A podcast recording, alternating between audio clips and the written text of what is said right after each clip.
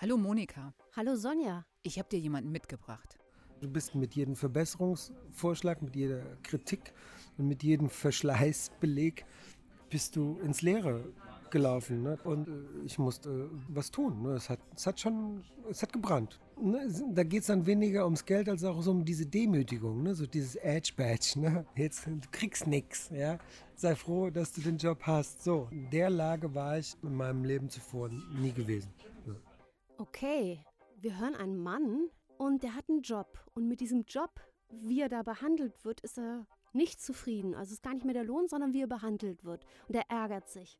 Und irgendwie geht es da auch um Verschleißbelege. Da weiß ich jetzt allerdings nicht, was das ist. Ja, also es geht um den Verschleiß von Fahrrädern, denn heute geht es um Fahrradkuriere. Und die flitzen ja durch unsere Städte, nicht erst seit Corona, und bringen uns Essen, mittlerweile auch Lebensmittel nach Hause. Und diese Kuriere tauchen auch immer wieder in den Medien auf. Es geht um faire Löhne, aber auch ja, um neue Regeln für diese neue Branche. Und was sich da wandelt, darum soll es heute gehen. Wir im Wandel. Geschichten vom Umbruch. Hallo zur dritten Folge von Wir im Wandel. Hallo. Den Podcast, den ihr gerade hört, den machen wir im Auftrag der Bundeszentrale für politische Bildung. Monika, wir wohnen beide in Köln, ziemlich mittendrin. Ja. Und in größeren Städten gehören Fahrradkuriere längst zum Stadtbild. Also Lieferanten auf Fahrrädern, oft mit so großen, viereckigen Rucksäcken. Manchmal sind die orange, mal schwarz, mal blau. Und diese Kuriere liefern Essen und mittlerweile auch Lebensmittel nach Hause. Bist du da auch Kundin oder gehst du noch selbst raus? Ich gehe tatsächlich noch raus. Ich habe das eine Weile stark genutzt mit diesen Lieferdiensten, aber ich mache das nicht mehr. Es gibt eigentlich zwei Gründe. Es war mir erstens zu viel Verpackungsmüll und zweitens habe ich dann gedacht, ich sitze auch eigentlich gar nicht immer nur gern zu Hause, sondern ich gehe auch mal gern ins Restaurant. Und wenn ich zu Hause bin, dann koche ich gern. Also habe ich das wieder sein lassen mit den Lieferanten. Das sind bestimmt Punkte, die, die sprechen dagegen, stimmt. Aber es gibt ja einfach ganz schön viele Leute, die nutzen das. Und ich glaube einfach, weil es gemütlich ist. Ja, du musst nicht selbst kochen, du musst nicht raus bei Wind und Regen. Jetzt wird es wieder Herbst und Winter. Du bleibst einfach auf deinem Sofa sitzen und sparst auch noch viel Zeit. Und ich glaube, deshalb ja, bestellen so viele Leute eben auch mittlerweile Essen nach Hause. Das stimmt sicherlich. Und nicht nur, wenn es ums Essen geht, gehen die ja online. Also wir bestellen ja mittlerweile alles Mögliche online von zu Hause, vom Sofa aus. Und dann bringt uns das eben jemand nach Hause. Ja, und jemand bringt es dann irgendwie. Ne? Und äh, um diesen jemand, um diese Arbeit, darum geht es ja heute. Und in unserem Podcast erzählen wir Geschichten vom Wandel in unserer Gesellschaft und eben auch von Menschen, die versuchen, mit Wandel umzugehen und für sich dann einen Weg mitzufinden. Und Fahrradkuriere, die haben da echt was in Bewegung gebracht, muss man sagen. Denn einige setzen sich für ihre Rechte ein, auch für die der Kollegen. Und Antonio, der gehört dazu.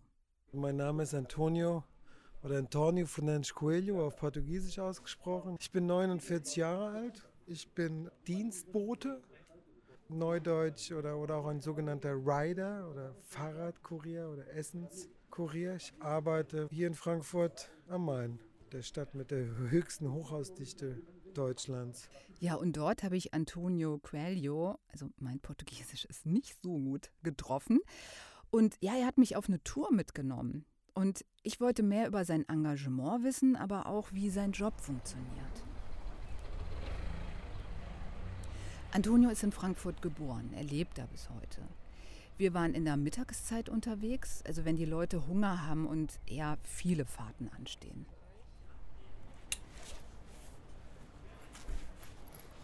Ich bin jetzt hier neben dem Frankfurter Hauptbahnhof vor allem der Häuser mit unermesslich vielen Klingeln. Und dann kann man dann schon mal suchen nach so einem Namen. Da ist er.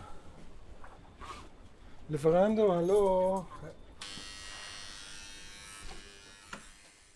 Antonio macht das jetzt seit sechs Jahren. Und für wen fährt er? Also 2015, da fängt er an und zwar bei Fudora.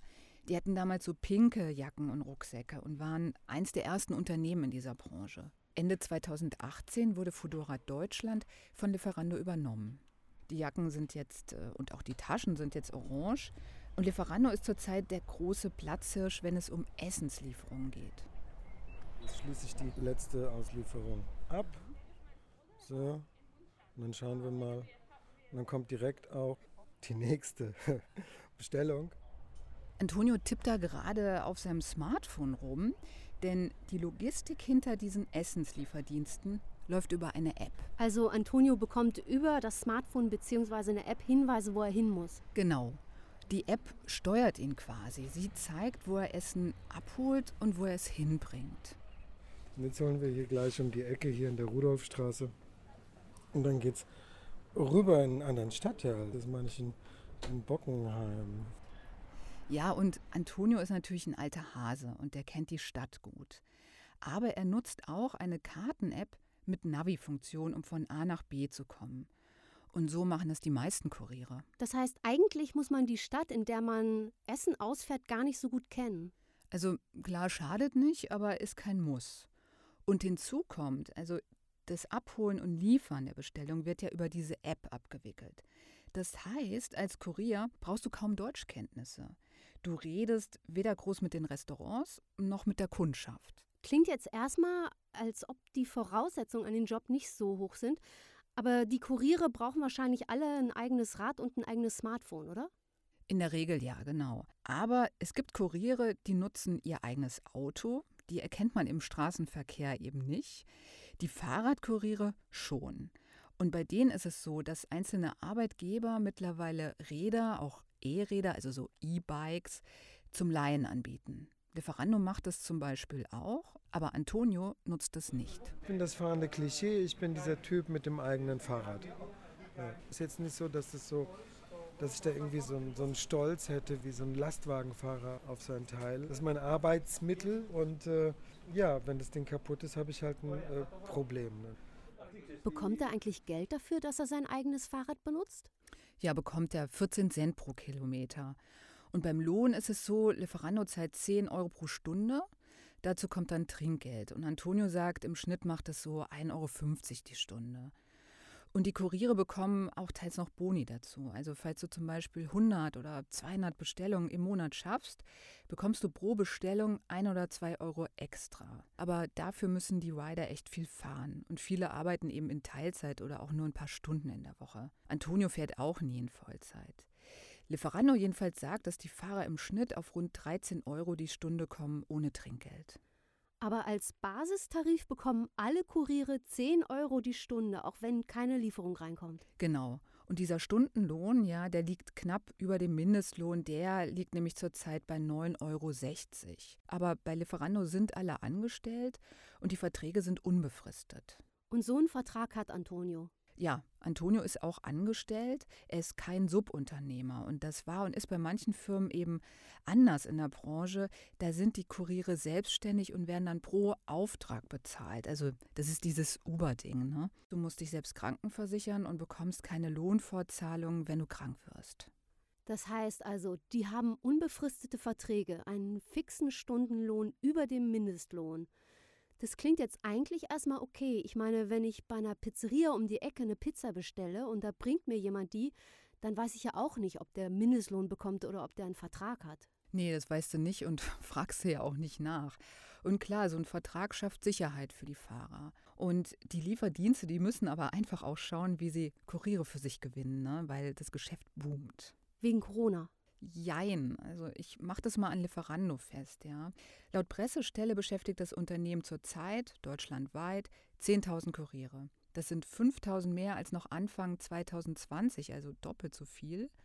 Und Fahrer werden einfach weiterhin gesucht, weil die Bestellmenge zunimmt. Von wie viel Bestellungen reden wir hier? Ja, also das ist ordentlich. Jetzt im Sommer zwischen Juli und September gab es bei Lieferando über 38 Millionen Bestellungen. Das waren 10 Millionen Bestellungen, mehr als im Sommer 2020 und da waren wir ja auch schon in der Pandemie. Das heißt, nach Corona wird das Geschäft wohl kaum komplett zusammenbrechen. Denke ich auch nicht. Die Leute bestellen halt auch insgesamt immer mehr online und nicht nur Essen. Genau, und deswegen würde ich sagen, Corona war wie so eine Art oder ist wie so eine Art Verstärker. Was bin ich denn gefahren heute bis jetzt? Also Irgendwann ist dann Antonios erste Schicht für den Tag zu Ende. Okay, das waren jetzt zweieinhalb Stunden, 17,5 äh, Kilometer allerdings. Und wir, oder vor allem ich, hatten Glück. Es war windig, aber kein Regen. Aber so ist es natürlich nicht immer. Und manchmal ist das Wetter echt mies und schlimm wird es. Wenn du durchnässt bist, ne, äh, entweder weil die Klamotten nicht so gut Wasserdampf nach außen lassen oder Wasser reinlassen, ne, dein Handy anfängt irgendwie zu, zu flackern oder deine Hände durchfroren sind und dann hast du Feierabend, ne, acht Kilometer, neun Kilometer von zu Hause entfernt, liegt Schnee und es nieselt. Ja. Äh, das sind dann auch äh, ja, Momente. Ne? Aber ein Glück, es gibt auch gute Momente. Das Gegenstück ist dann äh, am Ende des Tages, ne? auch für den Pizzaboten, der dann durch eine Stadt fährt, wo halt der Pendlerverkehr nachgelassen hat, die Läden zu haben. Das, das können ganz schöne, ganz nette Momente, Großstadtmomente meinetwegen äh, äh, auch sein, auf jeden Fall, klar. Antonio hat an dem Tag, als ich ihn begleite, noch eine zweite spätere Schicht. Und die beginnt, wenn die Bestellungen fürs Abendessen losgehen. Jetzt braucht er eine Mittagspause und wir suchen uns ein kleines Restaurant. Hallo, guten Tag. Hallo. Und ich will wissen, warum er mit Anfang 40, also eher spät im Berufsleben, Fahrradkurier geworden ist. Ich war an einem Tiefpunkt sozusagen, karrieretechnisch in meinem Leben, ne, so einige freiberufliche Sachen, die ich zu dem Zeitpunkt äh, oder bis dahin gemacht habe, haben sich so verloren, beziehungsweise ich hatte auch keine Lust mehr drauf gehabt. So das Angesparte wurde weniger, die Langeweile wurde mehr und äh, für, für einen Menschen vielleicht mit viel Alltags, Smalltalk-Tauglichkeit, aber wenigen oder eigentlich keinen Abschlüssen, hat sich das total angeboten. Ne? Also fahr rum, verdiene ein bisschen Geld und so. Ähm, dachte ich mir, mach das mal. Ne? Und Alltags-Smalltalk-Tauglichkeit hat Antonio Coelho auf jeden Fall. Und es hilft ihm vermutlich auch, um in doofen Situationen gut reagieren zu können. Wer bei diesem Job nicht zum Zen-Buddhisten wird, ne, der lernt, so äußere Ereignisse von seiner Persönlichkeit zu trennen, hat ein Problem. Fertig. Du bist einfach ein Frontarbeiter. Du bist der einzige menschliche Repräsentant dieses Unternehmens. Ne? Und der Gastronom, der Kunde lassen ihre menschlichen Bedürfnisse äh, an dir aus. Ne? Worüber beschweren sich die Kunden? Dass es zu lange gedauert hat oder dass das Essen kalt ist? Ja, genau so Sachen. Oder auch wenn die Suppe ausgelaufen ist. Antonio verpackt die ja gar nicht, aber er steht eben vor diesen verärgerten Kunden. Hat Antonio da seinen Weg gefunden, mit umzugehen? Ja, das hat er, würde ich sagen. Aber Antonio stören andere Sachen und vor allem am Anfang, da stört ihn einiges. Am Anfang ist er noch für Fodora gefahren. Genau. Und Foodora war so ein boomendes Start-up. Es gab anfangs auch Deliveroo, Lieferheld etc. Und das ist auch typisch für die Dynamik von so Branchen. Erst gibt es viele, auch kleinere Player, also viel Konkurrenz und alle stecken große Summen ins Marketing. Dann kauft man sich gegenseitig auf und es bleiben wenige Unternehmen über.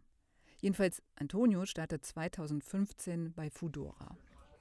Das Erste, was mir gesagt wurde, als ich auf den Hof kam, war, solche Fahrräder brauchen wir. Also da wurde gerade die Flotte zusammengestellt, die Fedora dann benutzt hat, um Rider oder Dienstboten wie mich durch deutsche Innenstädte zu jagen in Pink. Und Antonio flitzt mit. Aber ihn ärgert, dass er keine Erstattung bekommt, wenn Teile an seinem Fahrrad verschleißen. Und wenn er nachfragt, bekommt er keine Antwort dann sind die Lohnabrechnungen immer wieder falsch. Und er ärgert sich, dass sich die schnelleren Fahrer die Schichten aussuchen können. Und die wählen natürlich die Schichten, wenn viel los ist. Das bringt zum Beispiel mehr Trinkgeld. Und dieser ganze Ärger, das führt dann dazu, dass er sich später engagiert. Genau damals wächst bei Antonio so nach und nach der Frust und nicht nur bei ihm. 2018 starten Kuriere in ganz Deutschland die Kampagne Liefern am Limit. Sie fordern mehr Mitsprache, an bessere Arbeitsbedingungen und so weiter. Die Kampagne wird unterstützt und begleitet von der Gewerkschaft Nahrung Genuss Gaststätten, denn in deren Bereich fallen Lieferdienste, wenn es ums Essen geht. Und dann folgen in mehreren deutschen Städten auch erste Anläufe, Betriebsräte zu gründen, auch bei Fudora in Frankfurt am Main. Und macht Antonio da mit? Jein. Also irgendwann wurde mir klar, die Gewerkschaft ist aktiv geworden. Ne? Mir wurde ein Flyer gegeben mit einer Nummer, ne? mit einer äh, kontaktiere diese Nummer, du kommst in eine WhatsApp-Gruppe. Da wurde von außen her quasi so eine Kommunikation hergestellt, in dem diese Gruppen gemacht worden sind. Und das war zu einem Zeitpunkt, da habe ich mich zum Beispiel noch nicht ins Gewerkschaftshaus getraut. Warum nicht? Also am Anfang hat Antonio Schiss, dass es vielleicht Konsequenzen hat, wenn er sich engagiert. Und er ist auch nicht der super Rebell, sagt er. Er ist lieber im Hintergrund und wie vermutlich viele von uns. Aber es gibt andere, die treiben das voran. Irgendwann kam es ins Laufen, irgendwann habe ich mitbekommen, es wird ein Betriebsrat gegründet, ne, Kandidaten werden gesucht. Ich kannte die Kollegen gar nicht persönlich, die das irgendwie auf die Beine gestellt hat. Und dann ging das so langsam los mit diesem Vorbereiten der ersten Betriebsratswahl. Und macht Antonio Coelho jetzt mit? Lässt er sich aufstellen? Ja, und er wird auch gewählt. Er gehört zum ersten Betriebsrat von Fudora für Frankfurt und Offenbach. Offenbach ist die Nachbarstadt. Und diese Wahl die ist im Juni 2019 und nur ein Jahr später wird wieder gewählt, denn Fudora, wie gesagt, wird von Lieferando übernommen. Deshalb wird dann im Sommer 2020 ein Betriebsrat Frankfurt-Offenbach für Lieferando gewählt. Antonio tritt wieder an, er wird wieder gewählt und macht weiter. Du fängst an, dich da einzulesen ne, in dieses Betriebsverfassungsgesetz. Bekommst du mit, ne, welche Mitbestimmungsrechte auf äh, ne, verschiedenen Levels du hast. Äh, und dann stellst du fest, ho, ähm, hier ist gar kein Betrieb. Was meint er damit, kein Betrieb? Fahrradkuriere arbeiten ja verstreut über die Stadt und die treffen sich selten. Es gibt gar nicht so einen wirklichen Betrieb, also keine Fabrik, kein Büro, wo die Arbeitnehmerinnen und Arbeitnehmer im Normalfall sich regelmäßig treffen und zusammenkommen. Lieferando zum Beispiel hat zwar sogenannte Hubs, so Stützpunkte, aber nicht in allen Städten. Und wenn du dein eigenes Fahrrad nutzt, dann musst du da auch gar nicht hin. Und dazu kommt noch was, denn unter den Riders gibt es eine hohe Fluktuation. Du brauchst einen sehr langen Atem und dann, wenn du einen Haufen der Leute erwischt hast, oder irgendwie mal angesprochen hast, sind die schon wieder weg. Ne? Also die durchschnittliche Verweildauer äh, ist jetzt zwar ein bisschen höher als letztes Jahr vielleicht noch, da war es drei, vier Monate, jetzt sind es so sechs, sieben Monate. Ne? Na, das muss man berücksichtigen, denn das ist so ein Durchlauf erhitzert.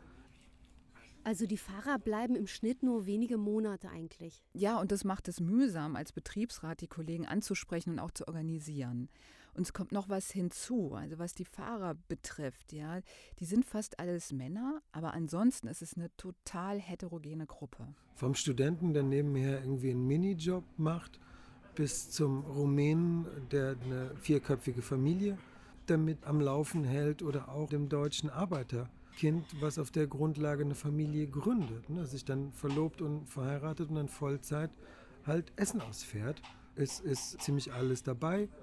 Ein großer Anteil sind Auslandsstudenten. Ne? Und die haben alle unterschiedliche Interessen. Also wenn ich mal für ein paar Monate fahre und ich weiß, bald fange ich einen gut bezahlten Job an, dann freue ich mich über mehr Lohn, klar. Aber ich hänge mich wahrscheinlich nicht rein, um Arbeitsbedingungen langfristig zu ändern. Und auf der anderen Seite gibt es wahrscheinlich auch Leute, die den Job brauchen, weil sie ihre Familie davon ernähren und die sich dann vielleicht auch eher zurückhalten, weil sie Angst haben, den Job zu verlieren. Ja, das denke ich auch. Und genau das macht es schwierig, eine Schnittmenge der Interessen der Fahrer zu finden. Mühsam und zäh ist aber auch die Arbeit als Betriebsrat selbst. Das findet zumindest Antonio. Also Betriebsratsarbeit, würde ich sagen, ist nicht unbedingt für Menschen, die gerne irgendwie in so Heldenrollen schlüpfen, ne, die irgendwelche Siege erringen wollen und, und Schlachten schlagen möchten. Es ist eher ein ziemlich zäher, langwieriger, mit vielen Rückschlägen verbundener Verwaltungsprozess. Du musst ziemlich viel Papier produzieren, mit Anwälten sprechen, äh, Paragraphen nachlesen, mit dem Arbeitgeber ähm, äh, diskutieren. Und worüber diskutieren die mit dem Arbeitgeber? Über mehr Lohn, klar. Auch über Schichtpläne. Der Betriebsrat kontrolliert die Pläne und hat auch Mitsprache. Er hat auch Einblick in das Bewerbungsverfahren für neue Kuriere. Es geht aber auch immer wieder um die Ausstattung der Weider und damit befassen sich auch die deutschen Gerichte. Und dazu gibt es ein noch ziemlich frisches Urteil, das ist wichtig für die ganze Branche. 10. November 2021 hat das Bundesarbeitsgericht entschieden, dass Ridern die essentiellen Arbeitsmittel, also so heißt es im Urteil, zur Verfügung gestellt werden müssen. Also ein verkehrstüchtiges Fahrrad und ein geeignetes internetfähiges Mobiltelefon. Ansonsten muss der Kurier, also wenn er seine eigenen Sachen mitbringt, dafür eine angemessene finanzielle Kompensationsleistung erhalten. Was das jetzt genau heißt, also um, um wie viel Geld geht es hier, das muss man noch sehen, aber das Urteil stärkt auf jeden Fall die Fahrer. Und geklagt hatte ein Kollege von Antonio, nämlich der Vorsitzende des Betriebsrates Frankfurt-Offenbach. Und er ist auch im Gesamtbetriebsrat von Lieferando. Das heißt, einzelne Kuriere, die Betriebsräte, aber auch so Kampagnen, das bringt richtig was in Bewegung. Ich würde sagen, ja. Also Schritt für Schritt bekommt die Branche quasi Leitplanken, eben weil sich Kuriere engagieren. Sie gehen vor Gericht, sind im Betriebsrat oder laufen auch bei einer Demo mit. Ja? Und manche sind mutiger, andere leiser und eben eher im Hintergrund. Und bei diesem Engagement geht es auch um die App, die die Arbeit der Rider steuert. Also ein algorithmisch getriebener Arbeitsablauf, der keine Rücksicht auf Sinn nimmt. Ne? Also keine Rücksicht auf Sinn äh, in dem Sinn, als dass du gegen Ende der Schicht ähm, so fünf Minuten von zu Hause kannst halt noch eine Bestellung reinbekommen und die führt dich dann ans andere Ende der Stadt. Und dann ne, nachts im Winter, halb elf, es wird immer kälter, da fragst du dich dann schon nach dem Sinn deines Lebens. Ne? Und dieser Algorithmus, der Antonio durch die Stadt schickt, der ist für ihn eben teils nicht nachvollziehbar. Und dann kommen eben so Fragen auf, wie läuft da vielleicht doch irgendeine Leistungskontrolle? Und ich habe genau das bei Lieferando nachgefragt. Die Pressestelle hat mir geantwortet, dass die Daten eben nicht für unerlaubte Leistungs- oder Verhaltenskontrollen genutzt werden. Und eben auch, dass Betriebsräte wiederholt Einblicke in die Funktionsweise der App hatten. Die Fahrer-App entspreche geltenden Datenschutzbestimmungen und die ermittelten Daten, also wie Zeit und, und Orte, ne, seien einfach unerlässlich, damit der Lieferservice funktionieren kann. Daten würden nur erfasst, während die Fahrer zur Schicht angemeldet sind. Okay, Lieferando sagt also, die Betriebsräte hatten Einblick in die App und wie die funktioniert. Stimmt das denn? Das stimmt. Also zum Beispiel hatte der Datenschutzbeauftragte von Baden-Württemberg, der hatte Einblick in die App, und zwar im Auftrag des Gesamtbetriebsrates von Lieferando. Antonio sagt, bei ihm bleibt aber trotzdem so ein Gefühl von Blackbox. Denn die Logiken und die Entscheidungskriterien des Algorithmus, die würden eben nicht mit ihnen geteilt. Also die App bleibt ein Streitpunkt. Ja, und darüber habe ich mit Heiner Heiland gesprochen. Der ist Soziologe an der TU Darmstadt. Er war selbst als Rider unterwegs und lässt diese Erfahrung auch in seine Forschung einfließen. Hallo. Hm, hallo, Herr Heiland. Grüße Sie. Super, dass es klappt. Ja, sehr gerne. Klar. Prima. Soll ich noch mal kurz ein bisschen was erzählen? Ähm, und er sagt, der Algorithmus ist ein Standardthema. Das geht quer durch die Fahrradkurierbranche. Der bekommt es auch bei Treffen von Riders mit und auch in Chatgruppen, die es gibt. Und es ist eben ein Thema, weil manche Entscheidungen der App sind einfach scheinen irrational zu sein.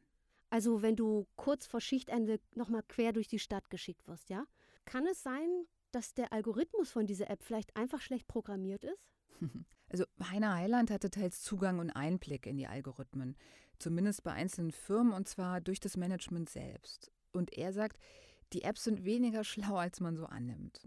Und diese nicht nachvollziehbaren Entscheidungen der App und die fehlende Transparenz, das sorge eben bei vielen Riders für Unsicherheit und verstärke noch das Gefühl, so ja, fremdgesteuert zu sein. Wobei du dieses Gefühl, fremdgesteuert zu sein, das hast du ja auch, wenn du in traditionellen Industrien arbeitest, zum Beispiel am Fließband. Da gibt es ja dann quasi die Maschine, die dir den Takt vorgibt.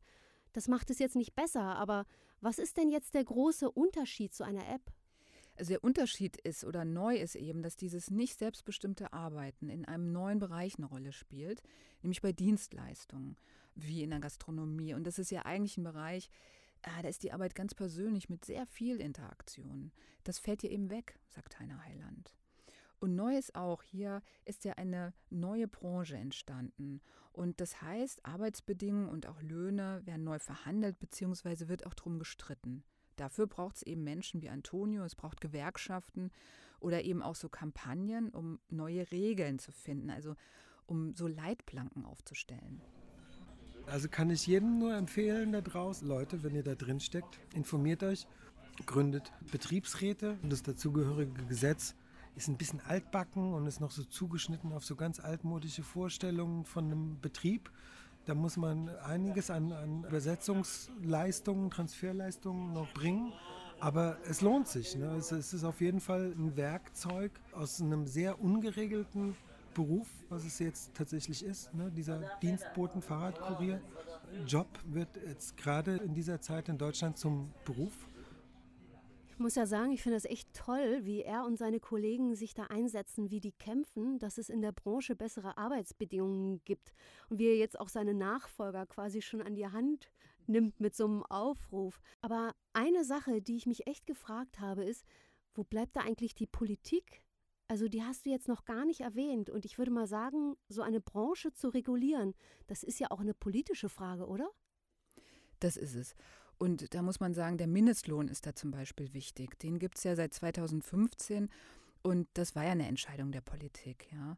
Und dieser Mindestlohn, der spielt auch eine Rolle bei der Frage, ob die Unternehmen den Riders zum Beispiel ein Smartphone stellen müssen oder für die Nutzung eben der privaten Geräte was zahlen müssen.